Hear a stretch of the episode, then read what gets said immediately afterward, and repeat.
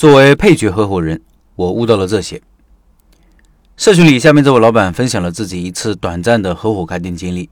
因为自己只占百分之二十股份，而且是完全的小白，基本就是配角。读了这篇文章，我想大家对于开店、对于合伙、对于创业心态都会有所启发。老板说：“首先说明一下，在这个项目失败之后，我并没有特意的去分析和总结，在很长一段时间里，我都会避免回忆这次经历。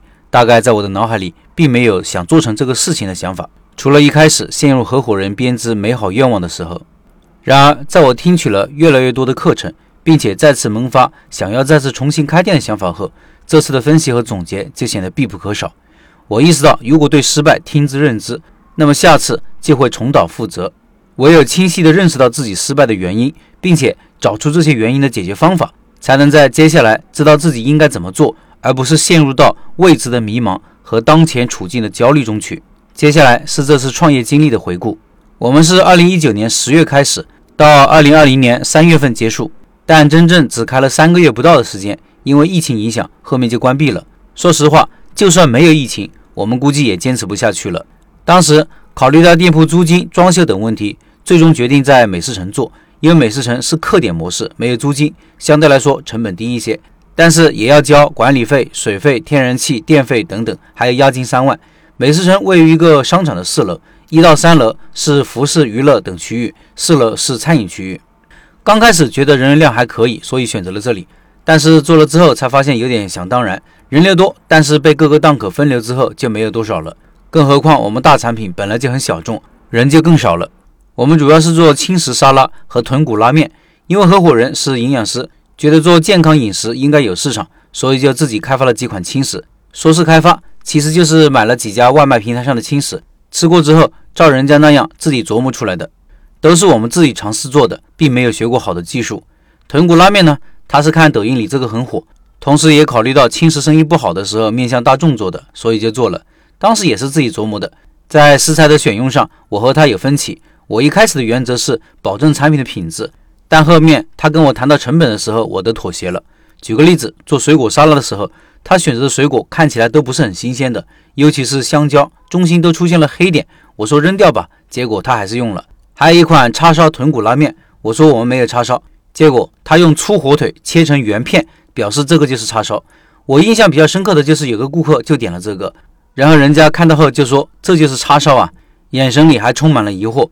我当时看到这些就觉得自己要是顾客吃过一次肯定不会再来，你这不是把人家当傻瓜吗？但是我的话语权并不重，所以也就不了了之了。定价呢比美食平台上同类产品价格低。总体和美食城内其他的档口的产品价格差不多。在宣传上，我们制作了一些打折卡发到商场里面的店铺的员工，然后台面上摆着一些我们自己拍摄产品的图片，但是效果并不理想。附近有一家健身房也去宣传过，但是没什么效果。我是和一个公司的同事合伙的，都没有餐饮经验。我们有个简单书面合同，他给我百分之二十股份。当时我们协议之后产生的成本利润都是按这个比例来计算。食材、设备等消费都是他在记录，直到结束，我也并没有看到这个表格。当然，也有我的原因，我觉得这些都是一些小钱，我也就没有参与进去。结束之后，我就按比例大概算了一下，我亏损四千、五千的样子。押金三万，我出了两万，他出了一万。后来押金退了一万六千多吧。结束之后，剩下的所有东西他都处理了，我也没过问。在我主动向他提出之后，他就先给我转了一万，剩下的就没有下文。为了避免伤情谊，一直到现在也没有再跟他联系过要钱的话。总体来说，写这个经历，我感觉没有办法按照顺序把它们结合统一起来一起写，只能这样分开叙述。希望老陈不要介意。再说一下我的总结：第一，在这一次创业中，我只充当了一个跟随者，因为我那时对餐饮这一块不了解，不知道怎样做才好，所以自己的一些主张也并没有施行。现在我意识到了一些基本的原则要坚持到底，否则肯定不长久。第二。我们的产品没有特色，毕竟是自己琢磨出来的，没有学到精髓，而且太小众化，定位也没有找准。第三，无论是选址还是产品的选择，都有点想当然了，没有更深入的研究和分析市场。现在也知道了轻食应该主推线上，那样面对相对固定的商圈来说，受众更广。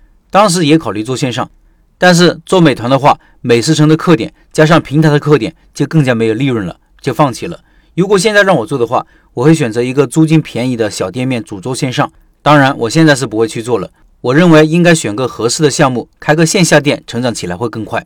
第四，在进入这个美食城之前，并没有向其他商家打听一下生意到底怎么样，最后才了解到，除了有限的几家还算可以，其他都不行。第五，合伙人的选择上也要更加、更加、更加的谨慎。第六，自己的性格比较内向，虽然在开店过程中自己该干的事情都没有落下。但是自从我意识到产品的选择是失败的根源后，就没有了干劲，也没有想办法去改善这种局面。心态就是觉得无所谓，失败就是失败，更没有从这次失败中摸索出做餐饮的一些基本常识。直到听了老陈的开店笔记。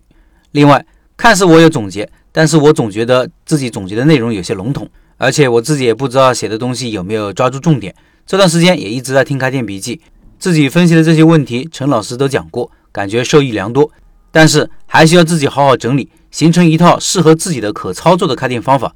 除此之外，更希望向老陈和其他的各位老板多多学习，多多交流。最后告诉大家一个好消息哦，开店笔记社群现在正在做加入社群的五一特惠活动，原价一百六十八的，现在只要八十八元，分享者只要六十六元，一年中力度最大的活动哦，不可错过。